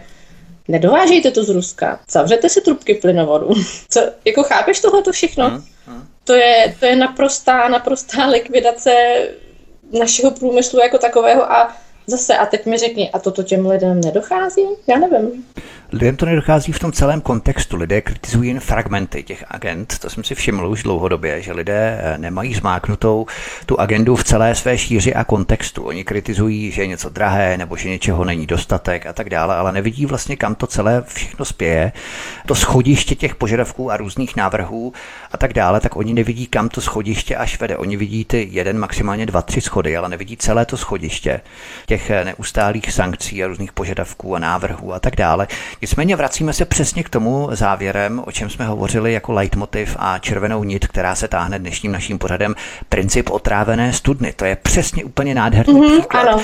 Úhrnem na jednu stranu stále méně zdrojů, Soláry, větrníky nebo bioplinky nás rozhodně nevytrhnou, ale na druhou stranu chtějí zvyšovat spotřebu elektřiny, elektromobily nebo tepelnými čerpadly, takže zadělávají na pořádný průšvih. Více spotřeby, méně výroby. Mm-hmm. A řeší, já jsem eh, včera nebo předvčírem jsem viděla u paní Jilkové Máte slovo, a tam prostě nějací odborníci a nějaký člen vlády, tam jakoby eh, i europoslanec tam byl, vlastně řešili, jak z toho ven, ale oni řeší ty zase ty fragmentační, ty, mar, ty marginální dílčí, ty, ty, dílčí, ty, ty, ty dílčí věci, jak z toho. Ale oni vůbec neřeší ten základní problém. Tady vůbec žádný emisní povolenky být nemají. Tady nemá být žádná takováhle šílená zelená cesta, kterou nám nastavila Evropská unie. A zase, my tady se snažíme reformovat nějaký kousky něčeho, ale ta, ta prvotní příčina, že my jsme v té Evropské unii, která nám diktuje nesmysl, tak to už, tak to už jakoby nikdo neřekne. Kdyby jsme, ta, kdyby jsme tam nebyli, kdyby jsme prostě nepřistoupili k, k tomuhle tomu Green Dealu, no tak bychom to přece nemuseli řešit. Ano, tvůj princip otrávené studny jako vyšité. Hmm.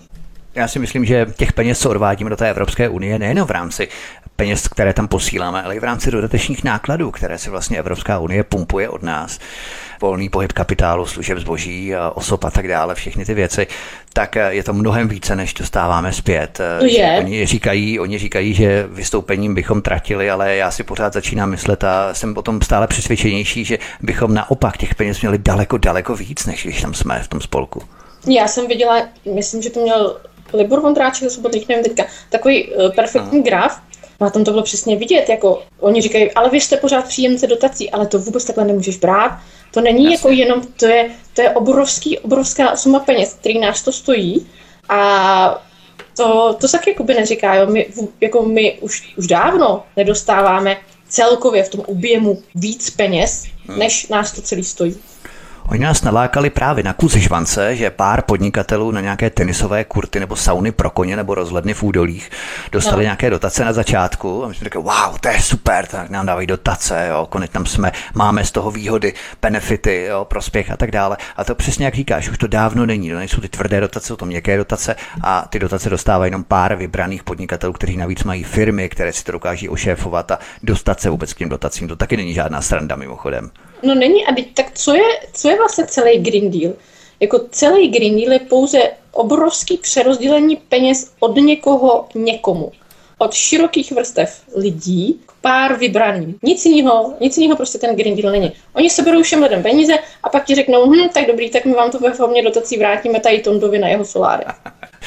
A samozřejmě čím méně elektřiny, tím bude větší poptávka po elektřině a logicky bude stále nedostupnější a tím i dražší elektřina. Ano, to je ten princip otrávené studny, kdy v podstatě politici podseknou zdroje, levné zdroje energie a začnou nás nutit k tomu, abychom vytvářeli ty zdroje, ale už mnohem desetkrát, dvacetkrát dražší a pravděpodobně ne u nás. Ano, pravděpodobně ne u nás. Proč taky, že? Když bude mít uh, to Německo s Francií Jasně. Kromě tedy Temelína a Temelína Dukovany budeme zásobovat tak zase. Přes nás, přes Burzu, přes Lipsko, to bychom to pořád omíleli dokola notoricky známé věci. Já tedy myslím, že už jsme všechno probrali, to podstatné. Těch témat bylo dost, ještě jsme pár dílčích věcí vynechali, protože jsme opravdu na to neměli čas, ale to vůbec nevadí. Já si myslím, že i tak jsme probrali více než dost. Já poděkuji komentátorce Janě Markové za to, že si na nás udělala čas a že jsme mohli slyšet její názory zase na akumulované věci, které se za měsíc naschromáždily. Já jí ani moc děkuji, mě se moc hezky a budu se těšit ještě před Vánocemi, určitě zbálkneme jeden pořad, takže si budeme povídat ještě znovu právě o věcech, které se odehrají během listopadu, začátku prosince případně. Janí, mě se moc hezky, ahoj. Ahoj Vítku a já moc děkuji za pozvání tobě a posluchačům, že to s náma tady vydrželi.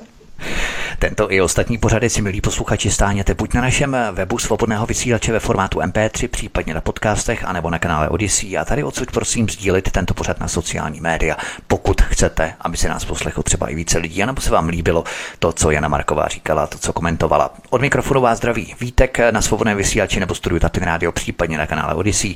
Mějte se všichni krásně a příště se s vámi opět těším na slyšenou. Prosíme, pomožte nám s propagací kanálu Studia Tapin Radio Svobodného vysílače CS. Pokud se vám tento nebo jiné pořady na tomto kanále líbí, klikněte na vaší obrazovce na tlačítko s nápisem Sdílet a vyberte sociální síť, na kterou pořád sdílíte. Jde o pouhých pár desítek sekund vašeho času. Děkujeme.